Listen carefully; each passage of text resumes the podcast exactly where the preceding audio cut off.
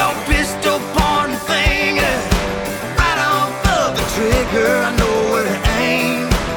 Hell, I'm to blame. And welcome, welcome, welcome to yet another edition of Bagoon's Barrage, the state of New England Sportscast. With me, your host, as always, Jake Donnelly, aka The Bagoon. Well, I was in New York City this past week, and yes, I was in the Devil's Nest, as I like to call it, just a place I really do not enjoy being for several different reasons. Most notably, I don't like people, and there are a ton of people in New York City. Of course, being a New Englander, I like New England sports teams. Everything in New York is New York sports teams with New York fans for the most part. And so, not really a place I like to be all that often. I was there for a good reason at uh, the Climb the Rock event on Sunday, which is a fundraiser for multiple, sc- multiple sclerosis, easy for you to say. Uh, my best friend from college, she has MS, and so the last four years I've gone to New York City and climbed to the top of Rockefeller Center there, 30 Rock, and they tell you it's 66 flights of stairs. They lie. It is 67 flights of stairs, but it's a great fundraiser. She raised more than, I think, $42,000, of which I only raised like a couple hundred because I am a schlub when it comes to fundraising. But she does a great job. That event is something special, and it forced me to go to New York City, but I was still able to DVR all of the sports. The Celtics game against the Suns, which I watched today, mm, not good. We will talk a little bit about that. I did watch the 3 2 victory for the Bruins against the New Jersey Devils. That was a very good game at home for the Bees. But before we get, excuse me, into any of that, by the way, if my throat and my voice seem a little bit odd today, that is because the air inside of a stairwell, where there's 1,500 people climbing 67 plus flights of stairs, it's not the best stuff, and it usually takes me about two days or so to get the voice completely back. There's a good big like bullfrog stuck in my throat. So the voice comes and goes. Hopefully, over the next uh, 27 minutes or so, the voice will stay at least at a serviceable amount. But I was in New York City, and so too were the Golden State Warriors playing against the New York Knicks. Now, the Knicks and Warriors, it was actually the Knicks who were ahead by one point at halftime. Uh, the end result of the game was exactly like you would expect it a 112 105 victory for the Golden State Warriors, snapping their two game losing streak. The last time they lost three games in a row was all the way back in 2013, which is just an absurd statistic. But in that first half, it was an awful, awful display of basketball put on by both the Knicks and the Warriors. But there was something really cool that went on during that first half. And that was the New York Knicks decided to not play any music whatsoever during the pregame warmups, during the introductions before the game, even in game. There were no noises at all. And after the game, Draymond Green, of course, the all star for the Golden State Warriors and a guy that really holds that team together, he was asked about the lack of music in the first half and he came out and said, I am not a fan of the lack of music. In fact, his exact quote, and it's a pretty long one, so you'll have to stick with me here, but his exact quotation was it changed the flow of the game. It changed everything. You get used to playing a certain way. It completely changed it. To me, I think it was completely disre- uh, disrespectful to everyone from Michael, uh, Michael Levine to Rick Welts, all these people who've done these things to change the game from an entertainment perspective. It gives the game a great vibe, referring to the entertainment perspective, the noise. That's complete disrespect. You advance things in the world to make it better. You don't go back to what was bad. It's like computers do anything for us, it's like going back to paper. Why would you do that? It was ridiculous. Okay. I don't like to go all hot take. Mm, I'm probably going to go hot take on this one. A little bit more to the quote. Did you see that first half? It was just bad, sloppy, all over the place. There was no rhythm to the game. All this stuff makes a difference in a game, believe it or not. You get in a rhythm, you turn on music, it just helps you get into a certain area, takes you to a certain place. I so don't think they were doing it to like throw us off, but it definitely threw the entire game off. They need to trash that That's exactly what it was. In other words, he was saying it was trash. Okay, so this juggernaut of a team that has looked in absolute shambles since KD went down with the knee injury. They lose two in a row. Then you play the Knicks, not a good team. And they don't play music in the first half, and you respond as the best team in the West with a poor showing, sloppy. You're saying the Knicks didn't do it purposely to get you out of rhythm, but yet you admitted that it got you out of rhythm. So, if you're playing, mm, let's just say not well as a team, poorly as a team, and you just gave a blueprint to the rest of the teams in the NBA on how to get you out of your rhythm, to knock you off of your rocker, why would you do that? Why would you give these teams that are gunning for you every single night a way to maybe rile you up and not in a good way? You did not respond well to this. Why in the world would you go out of your way after the game and say, hey, want to mess with our heads? Here is a very easy way to do it. Now, as a purist, I hate NBA prompts, the sounds, the boom boom, the cash register with the free throws. I hate all of that crap. It takes away from the enjoyment of the game. I'm the type of guy that when I go to a game, I like to hear the sneakers squeaking on the hardwood. I love the sound of guys banging into each other down in the post, and I absolutely love trash talk. I used to go to a bunch of Celtics games, about four or five a year. That's a bunch for me because I'm about an hour and 45 minutes from Boston, hour 30, depending on how the pike is. But I used to love going to the games in the KG era because KG was the type of guy that would start tr- talking trash before the game and he would not stop. And it was some of the funniest stuff you can ever hear on the court. And there are so many guys now since retired that have admitted KG's trash talk would throw them off of their game. Well, this is a way as a team that you can kind of, it's not exactly the same thing, but in a similar way, kind of trash talk, throw the guys off of their game. In basketball, yeah, you want to get into your into your rhythm. I understand as a former college athlete what it's like to get into that rhythm, get into your zone prior to games. If somebody tries to screw with it, you don't come out after the game and say, you know what, these guys, they really messed with my head there. Gosh, I hope that doesn't happen again what is to stop all these other teams whenever they play the Warriors to go and do what essentially amounts to acoustic night at the arena? That's a great idea. I want that. I cannot stand the fact that the Celtics have the cheerleaders, that they have the dance team. Now, of course, yes, yeah, small caveat aside, if I've had a couple of drinks, the guy in me doesn't hate it as much, but he's still not the biggest fan in the world. But when I go to these Celtics games, I want to see the basketball game. Minor leagues, NBA, um, minor league baseball, AHL hockey, ECHL hockey.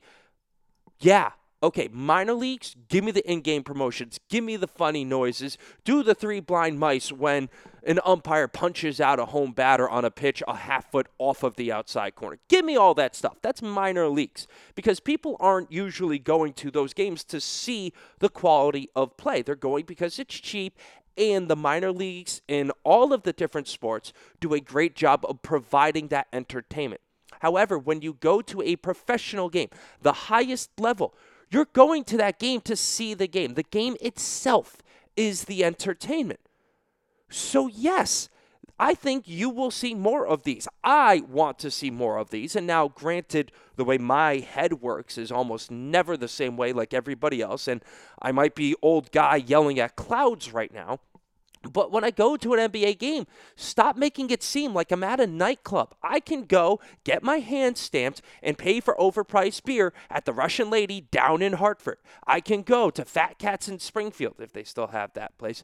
I can go to Fat Cats in Springfield, get the hand stamp, pay freaking like $8 for a Bud Light.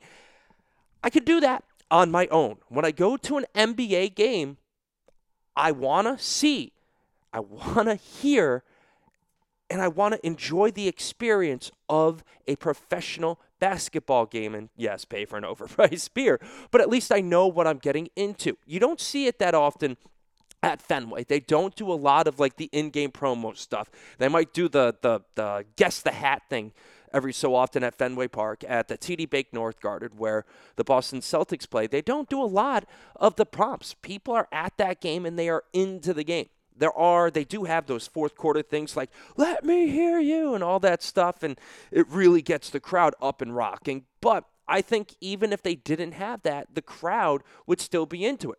And you see it because it is a minimalistic experience for fans in Boston for the most part. They really don't do it. Now, the NHL plays classic rock and Rush pretty much 24 7, and they play alternative music, which that's the kind of stuff I like, but I would still not enjoy it as much. And the NBA is the biggest abuser of this. The NBA plays just straight up music during the flow of the game, and I can't stand it. I want, when I have the TV on, to hear the guys calling out screens. I want to get that experience.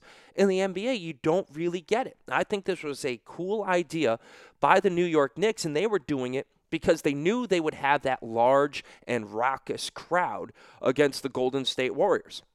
I was crashing on a friend's couch with her and her the the her and her sister were not on the couch; they were in a separate room. I was on the couch by myself, but I was crashing in her apartment and they are Golden State Warriors fans. Not so much because they like bandwagoning, but because one played college basketball and was a phenomenal basketball player. The other loves basketball. So when they see the Warriors, that's a team that is just basketball played at its highest level by the highest team in the NBA. And so they enjoy the actual aesthetic passing and style of play by the Golden State Warriors. There was more of that in the second half. They made great cuts, but in the first half, it was all sloppy. And they wanted to go to that game badly. So they were checking their apps, uh, it seemed like every 30 minutes, seeing if the prices would go down. 24 hours prior to the game, the nosebleed tickets for that game were $250. Then they checked it about every half hour. By tip off, those nosebleeds, uh, nosebleeds went all the way up to $440. Okay? People wanted to see that game. I think the Knicks did this on purpose to see can we get a really cool environment? Can we provide this atmosphere for the game that's kind of like a throwback? And they did for the most part. Where they went wrong was they only gave each team 15 minutes of preparation. They told them 15 minutes before the game, hey, we're not playing anything in the first half. And so it seemed like it really messed with the heads of both teams, but even more so the Warriors. And I think what you will see is more teams doing this, going with that acoustic night at the arena to try to throw off the Warriors and see how their home squad and more importantly, the home fans like that type of atmosphere. I think inadvertently, Draymond Green may have just given opposed opponents a blueprint there on how to really get in the heads of the Warriors. So we'll see if they can kind of toughen things out mentally. But we know that they're not exactly the toughest mental team out there. 3 1, obviously, in the finals. And I think they kind of really just crumbled under the pressure of that 73 and 9 and then 3-1 lead that they had last year. We'll see how they can respond to it and we'll see if other teams go with the acoustic night at the arena ploy as this season in the final couple of weeks goes forward. Okay, this is of course the state of New England sportscast. I'm talking about New York City, and I'm talking about the Golden State Warriors. I haven't hit New England yet. Now it's finally time for New England. And we'll talk first about the way that the Bruins are playing. We, we've been discussing them quite a good deal lately and with good reason. They are playing great and they took on the New Jersey Devils. That they aren't exactly world beaters, but they're still a good team. The Bruins outshot the Devils by a 40 to 17 score. New addition to the squad, Drew Stafford played in the game and Stafford was great he actually ended up assisting the primary assist on the third goal of the game in the Bruins 3 2 win. You have to kind of feel for Peter Cehlarik. Cehlarik hit a post. He's still looking for his first ever NHL goal. This is a guy whose first goal got waved back after a challenge. In the game against the Devils, he ends up hitting the post. And Drew Stafford actually had a goal called back on goalie interference when it absolutely did not look like goalie interference. And I don't know what it is when it comes to the Bruins, but they have some awful luck on these challenges, whether it be goalie interference challenges or whatnot. But for some reason, when they shoot it off to New York, the NHL doesn't seem to have, or make that Toronto, they don't seem to have any idea what is going on. One set of referees can call the same play one way, and then another set can call it the other way.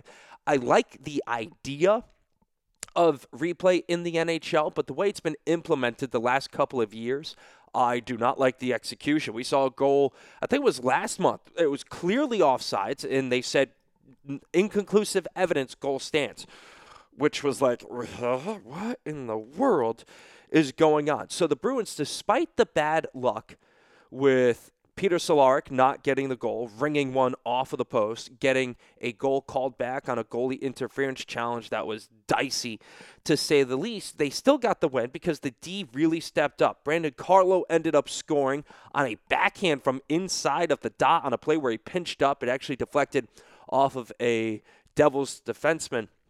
And he ended up scoring. That was one of the goals in the game. And the D has been very active under Bruce Cassidy. That is something that we were told was going to happen. I, as you well know, if you've been listening to me, was very hesitant about the Bruins firing Claude Julien and if it would do anything for their offense, but it absolutely has done something for their offense, and not just uh, the guys that you don't hear a lot from with Ryan Spooner and Frank Vatrano. Spooner scored another goal, and actually his goal came because of a great uh, hit below the goal line by Frank Vatrano, found Stafford. Stafford with a great, he didn't really fake the shot, but he kind of feigned like he was going to do a toe drag snapshot and then found a wide open Spooner on the doorpost, and Spooner potted it home on a wide open cage to give the Bruins the 3 2 lead, a lead that they would end up holding. But uh, right now, the offense is clicking because the defense is playing well, and the last guy in the defense for the Bruins, either Tuukka Rask or Anton Khudobin, they too are both playing exceedingly well. All of a sudden, Anton Khudobin has won three in a row. He is 3 0 1 in his last four. I have an article up on my website, jakedonnelly.com. Hopefully, you have checked it out before. If you haven't, again, shame on you. You should go do that. But Anton Khudobin, I talked about the lack of production by the Bruins backup goaltenders through the first almost three quarters of the season. Just one win by the backup goaltenders. No wins for Zane McIntyre. Malcolm Subban, he is 0 for 2 in his career. Uh, he had just one start earlier this season and was atrocious. But Anton Khudobin was just as bad. Now, though, Anton Khudobin, with just one win through the first three months of the season, now has three wins in his last three games, and this last one was fantastic. Again, he kind of gets a little bit, he needs to get into the flow of the game. This happens with some goalies. He allowed a couple of those dicey rebounds in the first period where they were going out towards the slot in between the circles, but then he really started to kind of lock down defensively. Yes, he didn't have to make too many saves, just 15 out of 17, but he made the saves when it counted. And it was the type of game that you don't see from the Bruins all that often go up 1 nothing. Uh, and they allow the Devils to come back to tie 1 1. They go up 2 1. They had a chance to go up 3 1. The goal gets called back. Instead of going up 3 1 on what would have been actually their second power play goal of the day, and that was the Drew Stafford one I was talking about, where he kind of he, he forced the muck, he pushed the puck in. Uh, the puck wasn't covered up, and he jammed it home, but they called it back for goalie interference. But they had a chance to go up 3 1. Instead, the Bruins allowed a non shorthanded, shorthanded goal. The time had officially run out, but it was a breakaway the other way. Khudobin got beat by. Um, on a nice little move to the back end. He got beat five hole, tied it 2 2. But then the Bruins, again in the third period, came back, scored the goal to go up 3 2. And that's the kind of game that we've seen the Bruins when the other team battles back on multiple occasions. The Bruins haven't gone jab, jab, knockout punch. They're the ones getting knocked out. But that did not happen in this game against the New Jersey Devils. So we might we might be looking and watching an extremely dangerous team come playoff time with the way that Tuukka Rask is playing and the fact that Anton Khudobin is giving him quality rest, rest, quality rest, and rest where the Bruins are getting two points out of these games. This is a dangerous team that might people might not want to play at all come playoff time. Yeah, they lost 2 1 against the New York Rangers, but the Rangers, of course, are an absolutely dominant team. And in that game, the Bruins played well. They just ran into the stone wall known as Henrik Lundqvist, and he's the type of guy that has known, he's been known to steal wins for the Rangers, and that's exactly what he did against the Bruins. You just have to tip your cap and move on. And the Bruins did that. They moved on. They got the win against the Devils, a 3 2 victory. And so, this Bruins team under Bruce Cassidy, they have something going here. I don't want to risk it, but they've got something going. Don't want to jinx it. This is a fun team to watch and not at all scary, with the exception of Adam McQuaid getting a David Backes skate to the neck. But he's a hockey player. he took 25 stitches. He skated to the bench himself. I forget who it was um, in the post game that said, "Hey man, you're actually pretty cut. You should go and get that checked out." But McQuaid initially didn't think that he needed to leave the game. He did. It required 25 stitches, and he's been cleared to play in the game at 7:30 tonight against the Ottawa Senators. So McQuaid and his yes neutral zone and defensive zone turnovers, but he's a tough guy that sticks up for his teammates. He'll be ready to rock for the game tonight against the Ottawa Senators. Now the uh, Boston Celtics, they also play tonight. And that Celtics game, a West Coast trip, as they continue it. It will be tonight against the LA Clippers. But in their first game on this road trip, they had a very winnable game against the Phoenix Suns and threw it away, literally. The Bruins were up by two in the final minute, but Bledsoe was as Eric Bledsoe was able to drive to the paint against Jae Crowder. Crowder is a guy that tends to play better against forwards and wingmen, swingmen, instead of guards. And the reason is he just doesn't have that much lateral quickness, at least compared to the guards. Against the forwards, he's quicker and he's a tremendous on ball defender. But against the guards, he just can't stick with them. Eric Bledsoe knew it, drove by him, tied the game up at 108 108. And then the Celtics, when inbounding the ball to Isaiah Thomas, turned the ball over. And Tyler Ulis drained the three as the clock expired, and the Celtics ended up losing the game. It was not a good experience at all. It was not a well played game by the Celtics. The second unit went two for 18, with the exception if you take out Terry Rozier.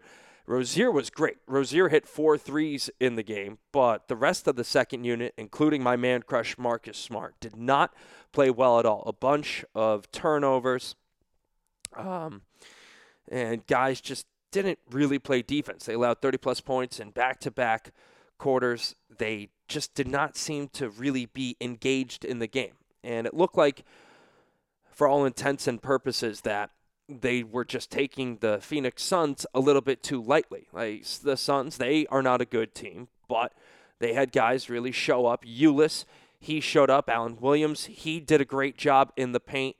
He had 15 rebounds, six of them offensive. The, Celtics, they're not rebounding well. Jae Crowder, though, he did get on the glass. He ended up with 11 boards for his own self. And this is a team that uh, they're just so streaky. And it's confusing because Brad Stevens is a fantastic coach. And yet, they have these moments where no matter what Stevens tries to do, they'll go entire games when they're just not locked in. And I put a little bit of that blame on the coach. You have to understand that eh, your team has these tendencies. Now, yes, Al Horford was out, Avery Bradley was out. They said hamstring for him. Um, Stool Greeny, the guy that writes for Barstool Sports, who apparently is getting more and more of an insider kind of feel.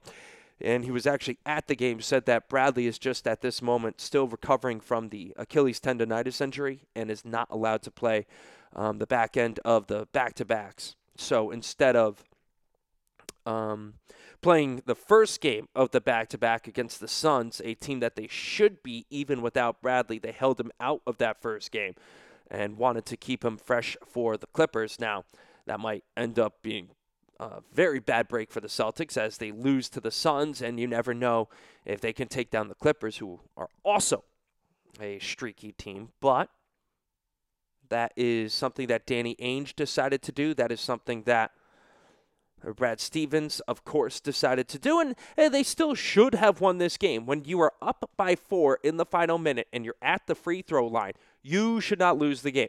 The Celtics, the number one free throw shooting team in the NBA, went 29 for 40. But in the final minute alone, Jaylen Brown missed a free throw. Isaiah Thomas, who was a 91% free throw shooter, he missed a freebie. And you can't have those. Those are things that lose you games. And the Celtics did plenty of things against the Phoenix Suns to lose the game. And not surprisingly, they ended up, yeah, losing to the Phoenix Suns, a team they should absolutely not lose to. They out rebounded the Suns 50 to 40, but they still just, you can't miss free throws in the final minute of play. What you have to look, though, is the way that Jaylen Brown, I mentioned the fact that he missed the free throws, but Jaylen Brown is starting to really come into his own. When the Celtics picked him as the third overall pick in the most recent draft, I, like many people, kind of went, Who? You mean that athletic guy from the West Coast there? All right. I mean, he looks really good, but is he the three pick?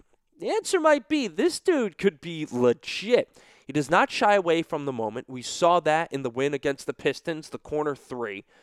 And he hit another big three in the fourth quarter off after and off of another Marcus Smart play. Marcus Smart stole the ball, tipped it forward, had the time on the ground, then found Isaiah Thomas, and Thomas found Jaylen Brown for an open three, down by four, and Brown hit it. Isaiah Thomas scored 35 points. And yet, while he did dominate in that fourth quarter, you can't miss the free throw. If you miss the free throw in the final minute, I mean, you're a 90% free throw shooter.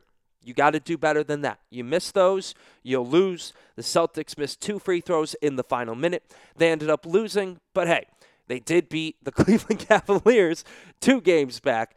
So it's not all doom and gloom for the Boston Celtics, and it is far from doom and gloom for the state of New England sports right now. And that will do it for Bagoons Barrage. The state of New England right now, pretty good. The Bruins win tonight. The Celtics can win tonight. Hey, the Bruins teams, or make that the Boston teams, the New England teams, they can sweep the night. And if they do, things will be better than good.